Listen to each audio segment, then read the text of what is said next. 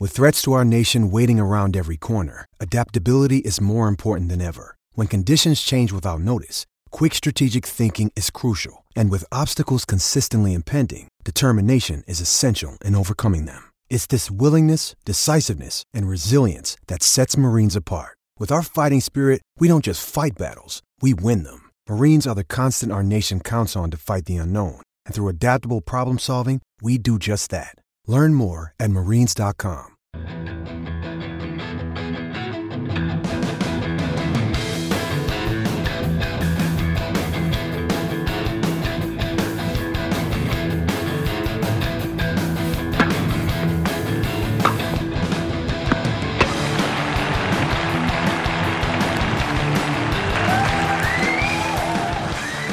You're listening to the Tennis.com podcast. And here's your host, Ed McGrogan. Hey everyone, thanks for coming back to Tennis.com podcast this week. I'm here with once again Pete Bodo, Steve Tignor, I'm Ed McGrogan. Getting together February 12th in the midst of a, a pretty busy week. Um, we're going to get to that with this week's events. Um, I wanted to start though by uh, Pete asking you for your thoughts on um, on Nadal last week in particular, his, his loss in the final. Uh, I wanted to get your perspective on it. You know, what we saw in Viña del Mar, I think when I was watching it, you know, the crowd met that result with almost a near silent shock just about, you know, what happened, Nadal losing in the final to basically a journeyman that most tennis fans probably wouldn't have even heard of before this week you know, pundits afterward, I think a lot of them have kind of put it in proper perspective, but I don't think there's any denying that there's still that little, that huge surprise element to it that, you know, Rafael Nadal losing to Horacio Zeballos, that, that's a jarring sense no matter the circumstances at all. Well, I suppose, but there really are two levels to this. I think the first level is that exactly that. Well, oh, no, let, let me put it this way. The first level really is here's a guy who takes off seven months, he comes back, and he gets to the final – and in singles and doubles. Uh, you know, I mean, that's actually a pretty good comeback effort, I would say. So that's number one. That's independent in and of itself. Okay, num- second level, it's a shock because people expect Rafa, the you know, the quote king of clay. I mean, has anybody ever? I mean, we're all calling him the king of clay now. I mean, you know, a year ago, five years ago, I wouldn't wouldn't have dreamed of using that terrible cliche, but somehow it fits the guy. He's the king He's of clay. probably earned it. Yeah. I so you know, so so there's that. I think the interesting thing to me is how Nadal receives this. I mean, you know, what was Nadal's reaction to losing to Zeballos, and what was he thinking and feeling during that match? You know, it was a long match not a lot of breaks, a tough match, a tense match, the kind of match you can't duplicate in practice. So was he out there thinking about was his knee hurting? Was he thinking about his knee? You know, uh, what's he going to walk away from with this? Is he going to feel my you know invincibility has been dented? Look, I mean, I doubt it. The guy has taken plenty of losses in his career, so you know that's going to be the key though. How Nadal you know takes it to me going forward for him, it's going to be how he felt about this. Did he did he feel in his heart that this was a big success? I still, yeah, and I still don't. Looking at what Nadal said afterwards, I, I still don't think it was it was particularly clear that one way or the other that you know Rafa thought this was an unqualified success despite not winning the title, or that he still has a long way to go. I still think we see those mixed messages kind of coming back from that camp, which I know you've talked about before. So well, what you got to remember with him though, he's he is a pessimist. He's a realist slash pessimist. He's never he's always said like even in he never saying, praises you know, himself. no, he never praises him. himself. He's always talking about the other. Oh, how am I going to beat Roger? You know, Roger's the greatest ever, and then he goes out and he trashes him at Wimbledon. But I mean, I'm, I do not think that's a fake. I don't think it's a put on. He's not sandbagging. I think he really is that. He's a very cautious semi-pessimistic guy. You know, all my world's going to fall apart any minute. And it's like it goes in hand in hand with his OCD kind of behaviors. You know, the water bottles, you know, the constant twitchiness and everything else. So, you know, you don't know what's what's going on in the guy's head. He's he's a little bit of a different breed of cat. Anything you want to add, Steve, to that point? Um, you know, I think also we're we're going to find out a little bit more, and I'll get into this with our next point about his schedule. We're going to find out more pretty quickly with Rafa as he plays. Um, I guess we'll get into that right now. He's going to play Brazil this week, and immediately after that, he's going to play first of all singles and doubles this week. Going to play in Acapulco the week after. Come right to the U.S. No short thing. Go right to MSG, play an exhibition there. This mm. goes right up against Indian Wells at the moment, Miami. And then that all abuts right against where Rafa wants to start peaking in Monte Carlo into the clay season there. So it, this is a, a a very ambitious schedule, I think, considering what we've been, how many tournaments he's missed over the past seven months. Yeah, the schedule seems to have grown as as the months have gone on, gone on. He was going to come back and play Acapulco, then they added Viña del Mar, then they added Brazil.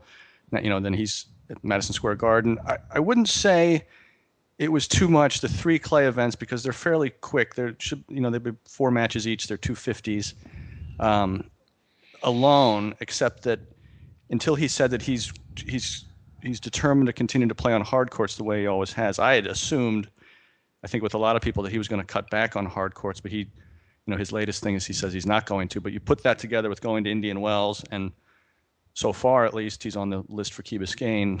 Um, it seems like a, a, lot to jump back into if you're really worried about your knees. You know, we'll see how it goes. I'm sure if something goes wrong, he'll he'll cut down. But um, but also watching that final against Zeballos, it was a tough match, and I I was thinking during the match, you know, is this a little bit more than Rafa and, and Tony wanted right away mm-hmm. as far as work on the knees? You know, it was it was a that was a tough one. So um, so we'll see. Also, he's playing with David Nalbandian this week, which is interesting. He's got this, anyway. he's got this little mini doubles tour going on yeah, with a yeah. r- rotation of partners here. Yeah. Um, I, am not sure. Is um is there a week right? Let's say he plays Miami.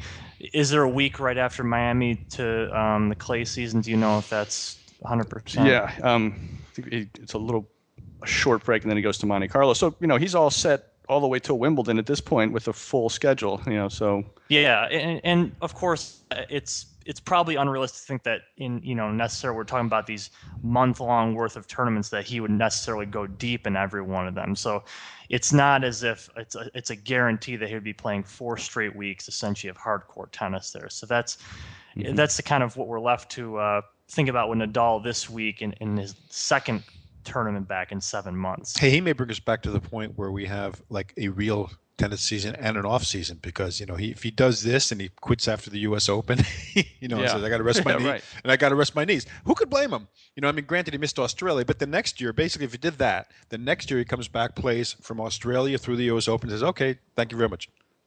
Well, it is a little strange right now. He's saying that the doctors are telling him that the pain is still going to get better over the next month. He's still going to have pain, but even during that time, he's going to be playing. So mm-hmm. I guess he feels like he really wants to get back, get back out and play. That's going on, you know, like I said, this week, Rafa in um, Sao Paulo. Um, this week's also fairly busy, you know, across the board, really. Uh, the women in Doha, it's a, you know, as strong a field as you're going to see. And we found out, I didn't know this before, there was a wire posted on it that um, any number, either Azarenka, Sharapova, or Serena could end up with a number one ranking after this week's events, depending on the results.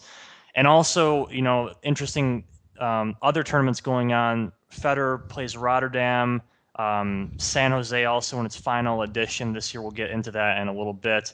Rotterdam is, I think, usually, you know, certainly the strongest of these three men's events here.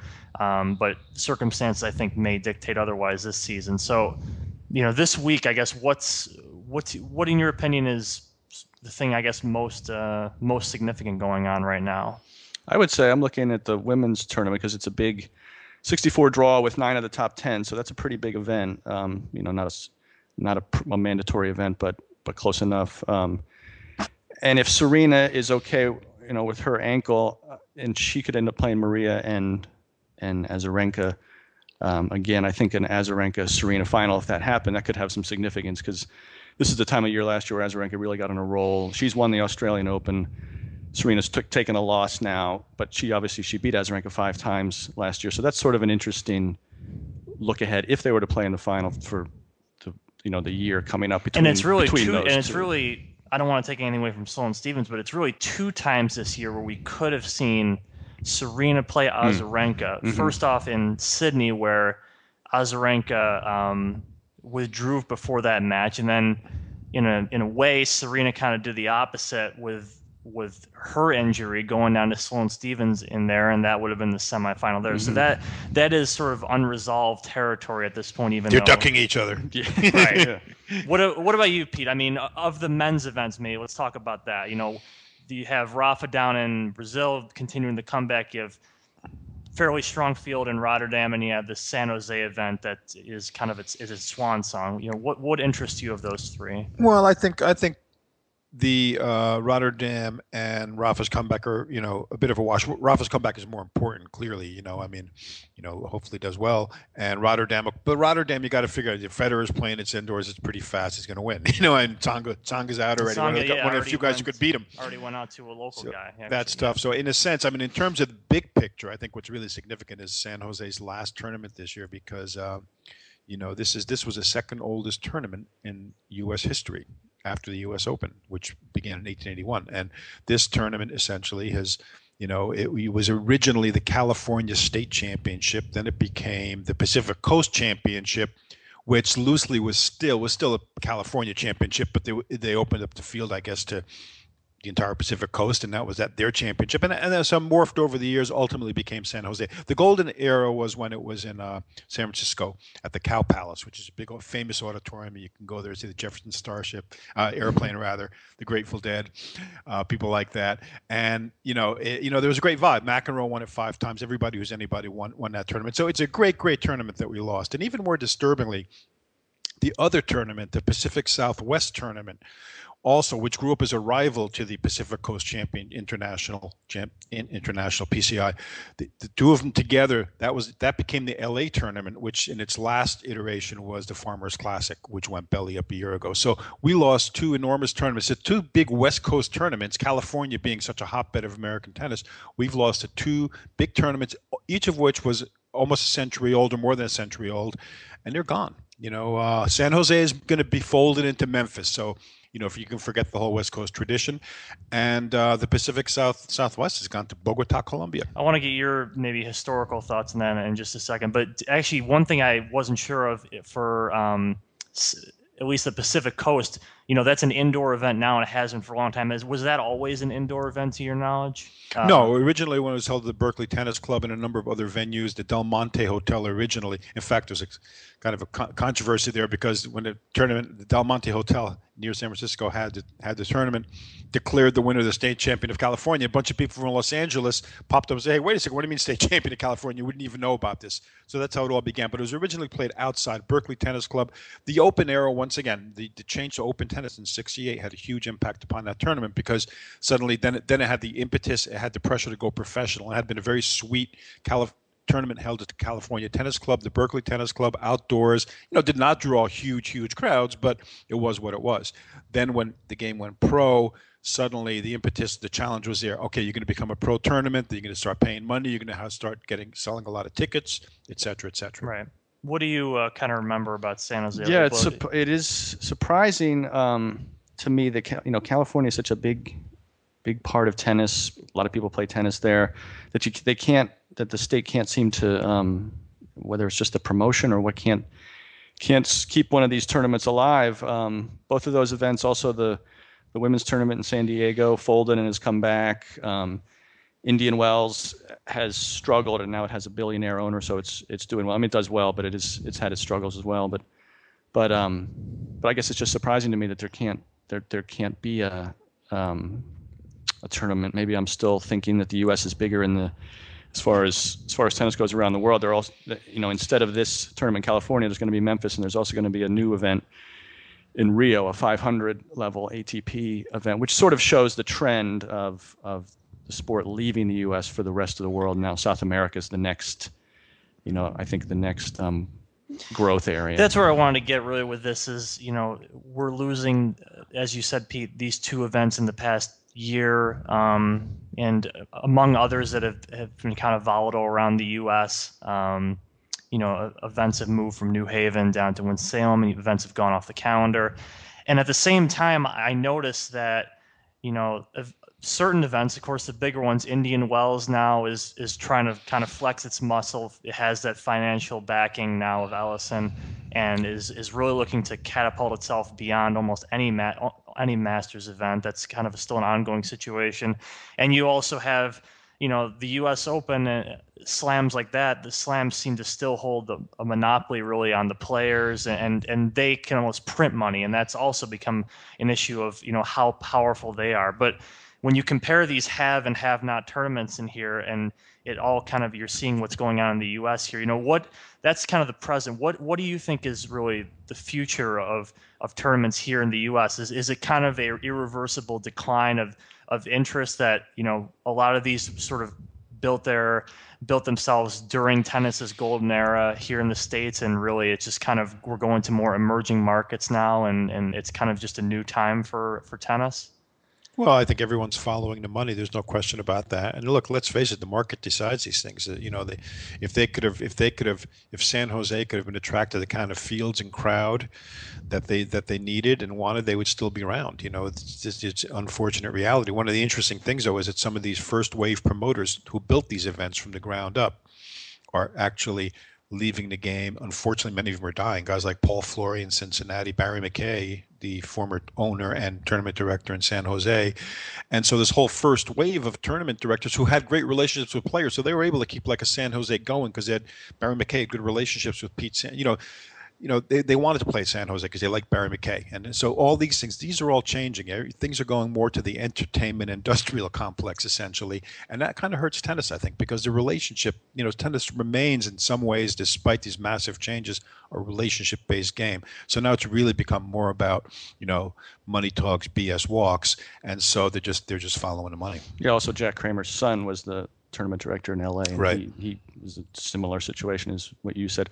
Also, there's the there's the push still in, in tennis and you know WTA and ATP for towards um, China, towards towards Asia. That that's still a big push. They're still hoping for you know for a Chinese man to become a star, just because they think that that's you know that's where sponsorship dollars will be in the future. And I think that's you know that's what they look at as much as anything else. And we see this with a good, I think a good example is kind of the the WTA championships. This is a tournament that's really literally been following the money, as you said, for the past few years.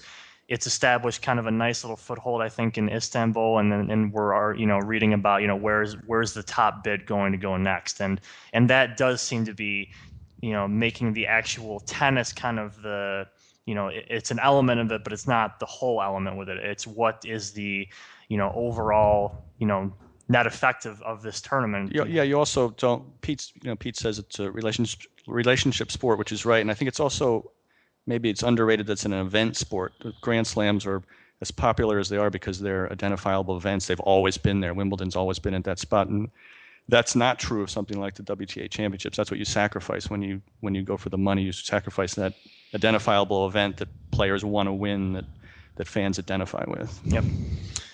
Any final thoughts before we uh, pack up shop here, and we'll be in touch next week again um, as the the Rafa return continues. Among other things, I think next week slows a little bit in terms of um, schedule afterwards. So unless uh, Doha ATP perhaps or Dubai. That's coming up. That's coming up. That's going to be the big one, I think. Yeah, and um, and it is a you know fairly short month. You forget that we're basically halfway through February. It's you know a short month, of course, and you go right into Indian Wells at that point. So we will um, catch up next week to see what happened this week, of course, and uh, look ahead a little bit. So, um, Steve Tignor, Pete Bodo, Ed McGrogan, thank you again, Tennis.com podcast. You've been enjoying Tennis.com's weekly podcast. Thanks for listening. For all the latest news and events, head over to Tennis.com.